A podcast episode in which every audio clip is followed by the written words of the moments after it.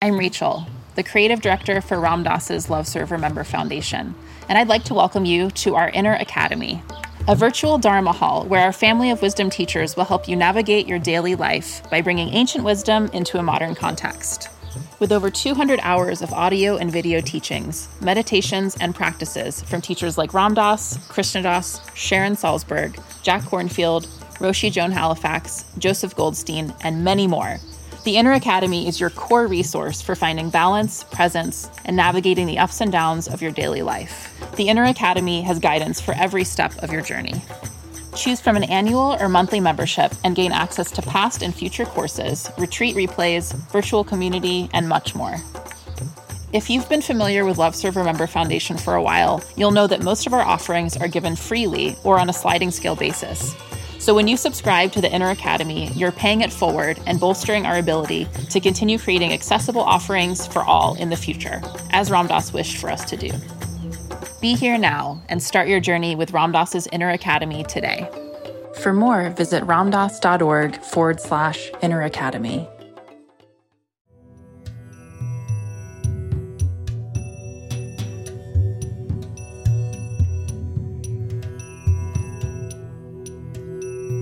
Welcome to Living with Reality, a podcast featuring archived teachings and modern conversations with Dr. Robert Svoboda, brought to you by the Be Here Now Network. Living with Reality explores Ayurveda and other wisdom traditions of India, which Dr. Svoboda has been studying for nearly 50 years. For more information, please visit BeHereNowNetwork.com slash Dr. Svoboda. That's D R S V O B O D A. Hello, and welcome to the Living with Reality podcast. I'm Paula Crossfield, your host and Dr. Svoboda's media manager. This week on the podcast, we have a very special treat for you. Dr. Svoboda is in conversation with Scott Blossom, who is an acupuncturist and Ayurvedic practitioner and who teaches with Dr. Svoboda about Ayurveda and the microbiome. And the conversation they're having today is about the oral microbiome. This conversation serves as a preview to the third in a series of courses that they've done on Ayurveda and the microbiome. These are very thorough looks at the importance of the microbiome from a scientific perspective, but also what we can do, a lot of them practices that come out of Ayurveda that can really help us to thrive. So we really hope you enjoy the content today. You can find out more about this course and other courses at drsvoboda.teachable.com. And if you'd like to learn more about this specific course, you can add a backslash oral microbiome to find out more. We hope you enjoy. Namaste and greetings. It's a great pleasure to be here today with my friend and colleague, Dr. Scott Blossom, to talk about the microbiome. Um, the microbiome is extremely important. Happily, its importance is becoming more and more a matter of awareness among not only scientists, but also ordinary people who want to be healthy.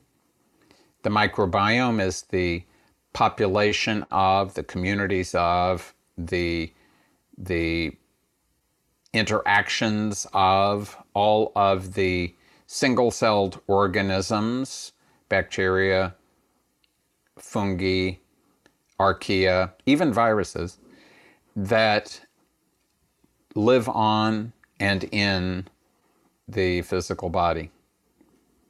And as we are now learning the microbiome is an integral part of a living human body. It's it's really an organ in itself.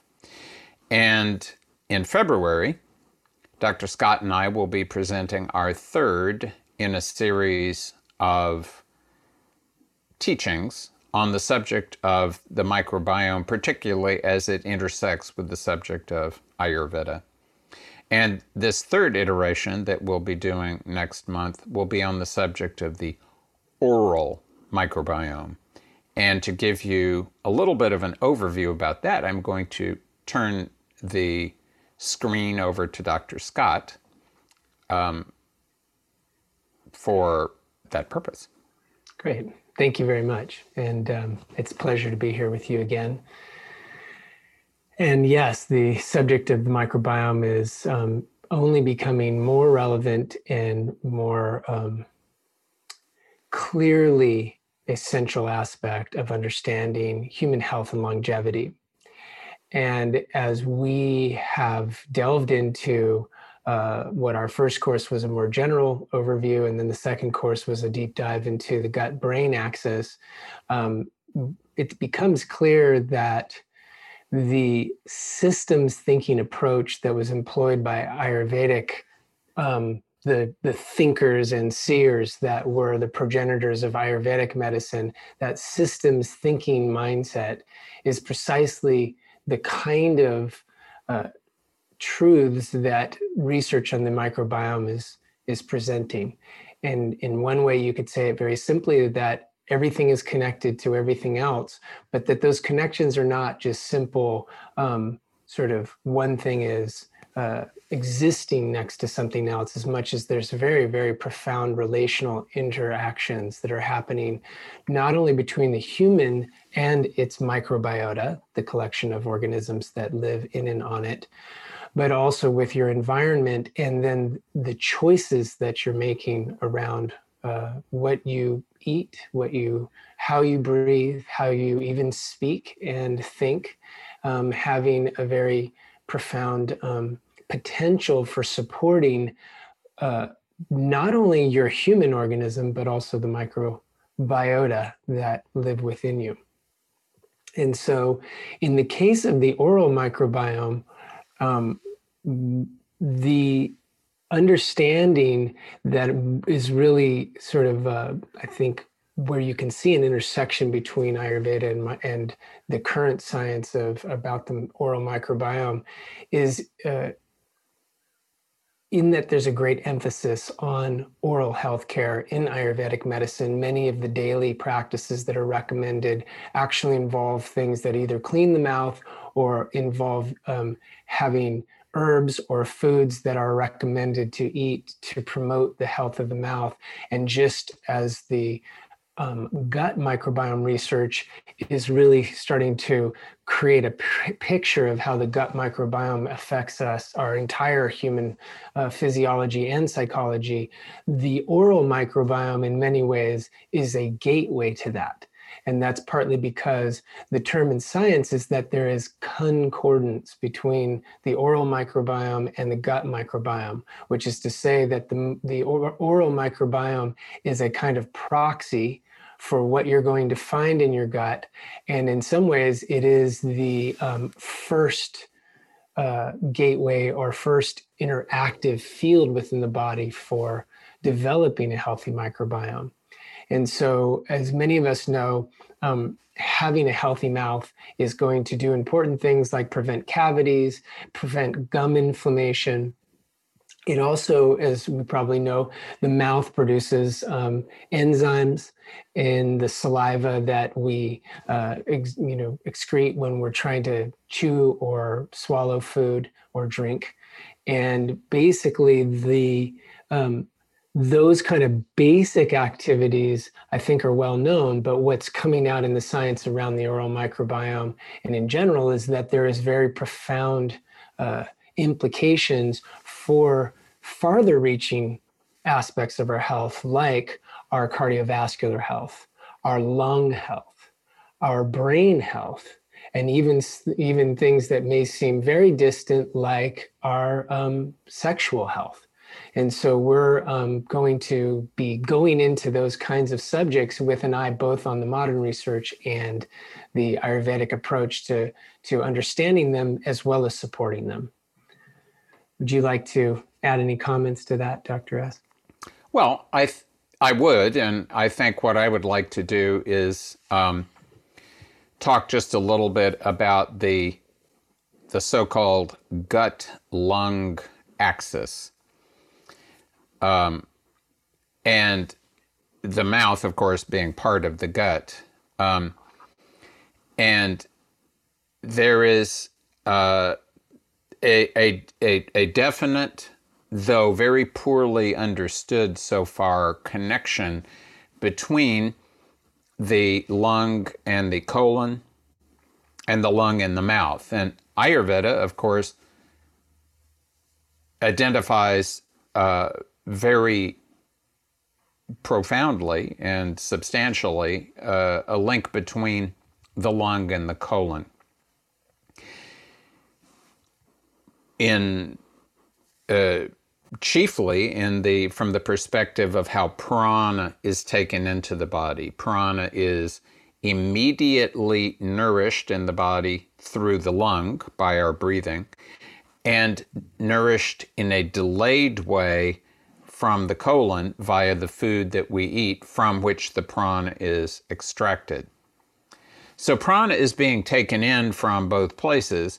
Prana is also, of course, present in all living beings, and since there is the major part of the microbiome in the organism is in the colon, and there is a significant presence of microbes and microbial products in the lungs, even in healthy lungs, there is definitely going to be a connection there. And part of that, of course, will happen uh, via its connection to the mouth, since uh, breathing, both breathing and swallowing happens through the mouth.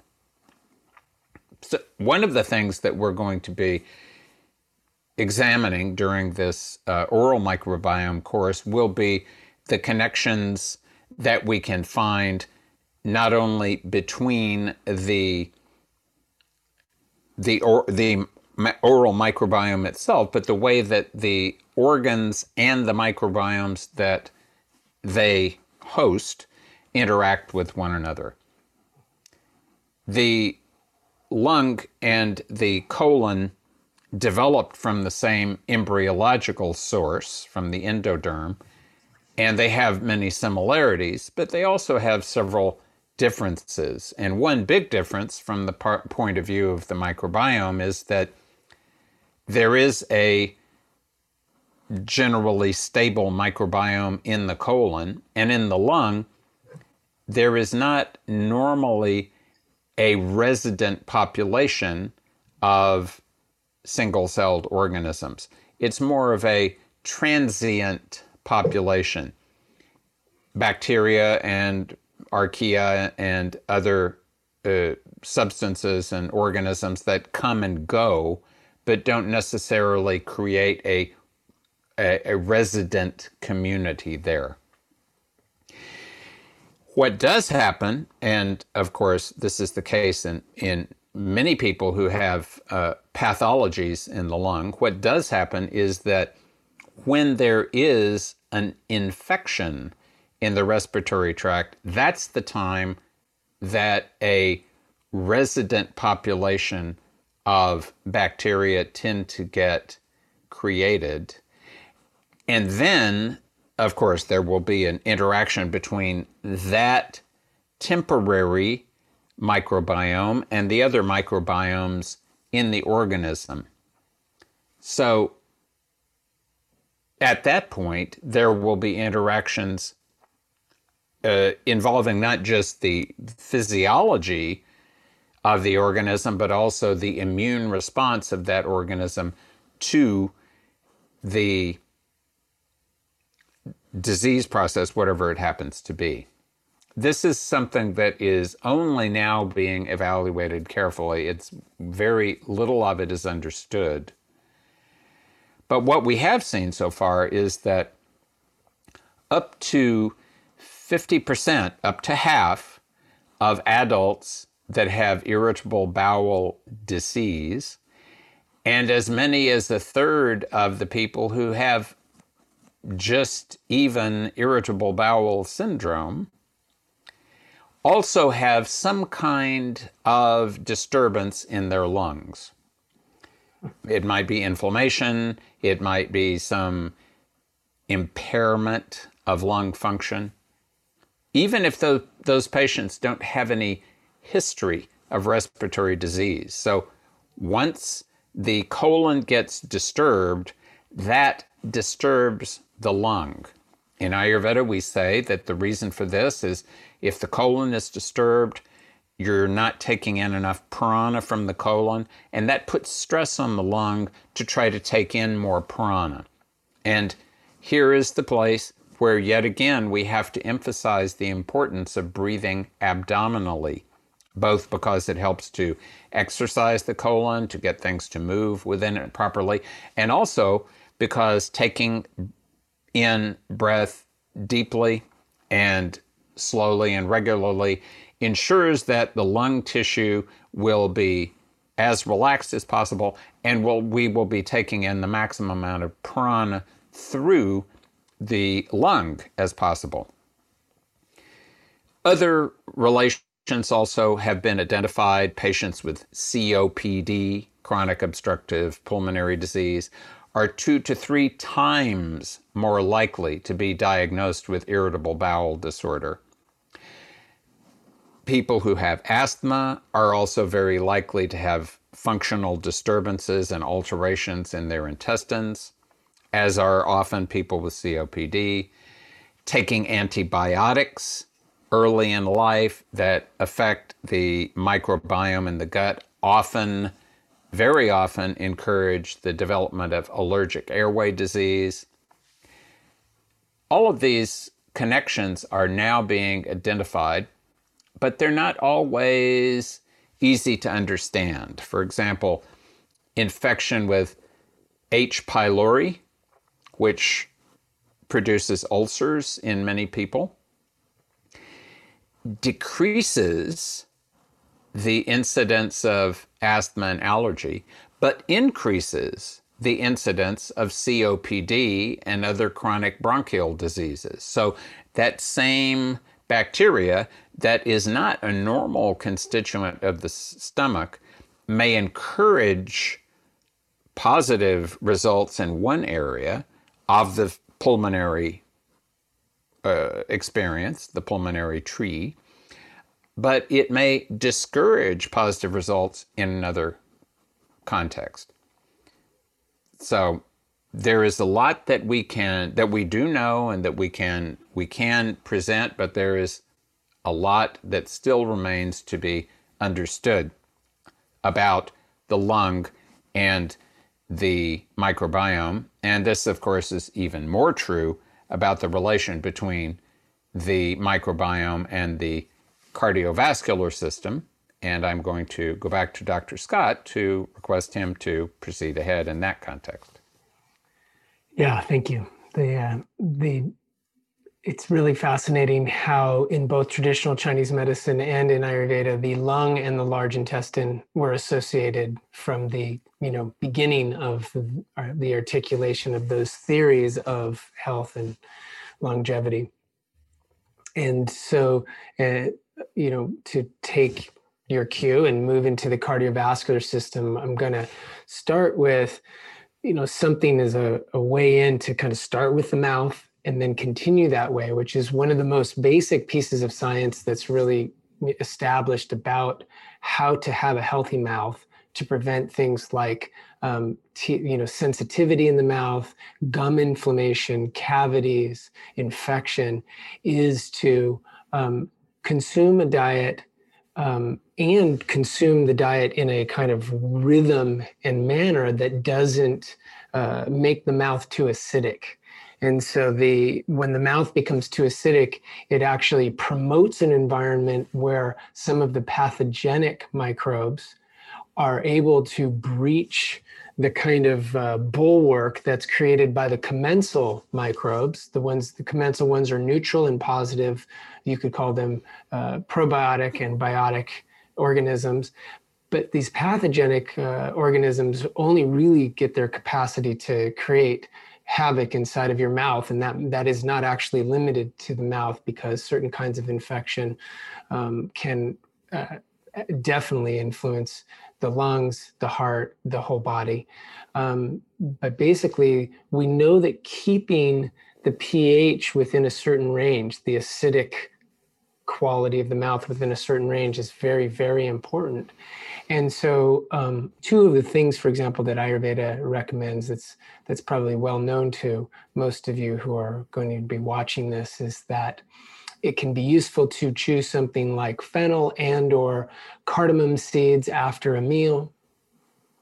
And it's also uh, encouraged that people take time between meals, space their meals out so that they're not constantly grazing through the day or constantly sipping on sweetened drinks or something that has a sugary content um, or you know an alcoholic content or even a carbonated content actually um, and this is partly because uh, in the case of the fennel and cardamom, there's actually some research that has finally been done to show that you actually get a, a reduction in the acidic quality inside of the mouth by chewing those seeds. They have that effect. So they're going to, that's going to have not only the effect to um, keep the pathogenic bacteria in check, it also has an effect on protecting your enamel and protecting the mineralization of your teeth and also protecting your teeth from cavities. And so uh, the second point that I was making there that I think is useful is that also the idea about spacing meals is not just so that the digestive tract has a ten, has a chance to rest, which is very important because there's aspects of the digestive tract that require rest and require a kind of quiescence to do their work. It's but it's also that if you take time between meals, that also allows the pH, the acidity in the mouth, to balance itself out in a way that's conducive to, especially if somebody's going to be sipping water or non sweetened beverages, something like herbal teas, something like that, between meals it's a way to you know maintain a healthy pH balance in the mouth, which has this this entire systemic influence, and particularly in the context of the cardiovascular system. And so there's a recent study that um, that came out about uh, footballers in Europe, so soccer players for all the Americans um, in Europe, where they were able to study and show that the health of the microbiome actually has an impact on the benefit of cardiovascular exercise. And so, yes, they were using professional athletes who are doing very vigorous cardiovascular exercise, but of course, we all know that cardiovascular exercise benefits people and is a really critical component, not only of physical fitness, but cardiovascular health, mental, emotional health, actually your gut microbiome um, balance is, is encouraged when somebody is getting regular cardiovascular uh, exercise. But what they found was that because these professionals tended to be you know you can imagine the environment they're in is they're they're in a situation where there's lots of these energy drinks and sport products around them and they're a lot of them are having this dual situation where they're becoming dehydrated because they'll play long periods of time where they're breathing really heavily and that dries out the tissues in the mouth as well as their body. But then in between, they'll be having um, Gatorade or they'll be having an, a sports drink of some kind that's usually sweetened.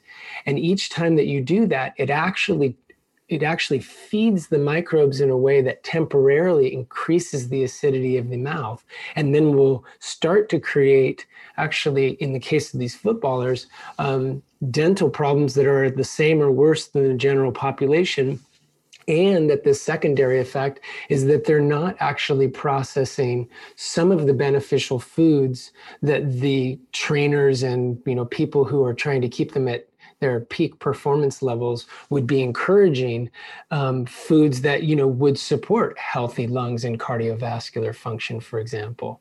And this is and, and this was the really key discovery is that they found out that it it had something to do with this group having suboptimal oral microbiome um, composition as well as just oral care partly because of the culture that they're in and the way that they have to live their lives as professional athletes um, who eat and drink in a particular way and then also do a lot of very intense uh, physical exercise. So um, this is, you know, I wanted to use an example to try to point this out, but we'll be going much more in depth because mm-hmm. because Ayurveda is ingenious in all the ways that it supports the cardiovascular system in indirect ways. You know, cardiovascular exercise is a very direct example, but there's a two-way street here. If you support the cardiovascular system and you're supporting the oral microbiome, they mutually support each other. And it can also influence things as, uh, as distant as sexual function. And I think um, Dr. Svoboda has uh, some interesting comments to make about that because sexual function is essentially an extension of good cardiovascular health. Indeed, it is. And it has been shown that the health of the teeth, and in particular the gums that support the teeth, the health of the teeth and gums is directly connected to the potential for what is called in modern medicine ED, erectile dysfunction. And this erectile dysfunction has three common paths by which it can affect a man. The main one being inflammation. And this happens to people, to men who have periodontal disease.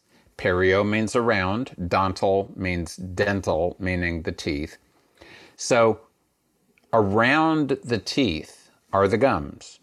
And when the gums are inflamed, they are inflamed because abnormal bacteria, bacteria that either do not belong in the mouth at all or do not belong at that place on the tooth, because the oral microbiome is certainly not as large in it, the number of members as is the gut microbiome, but the oral microbiome is very, very specific.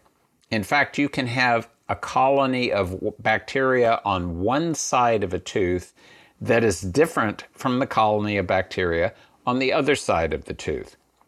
So there is still a, a, a very strong community of bacteria. They're all interacting with one another, but they're very spe- they they have their own turf and they're very specific about that turf. The problem happens when there is an imbalance, a dysbiosis.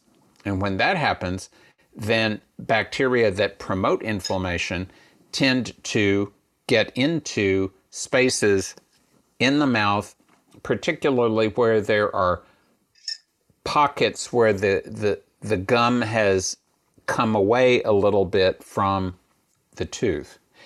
And those abnormal bacteria can get into those pockets, they can grow, and that creates inflammation.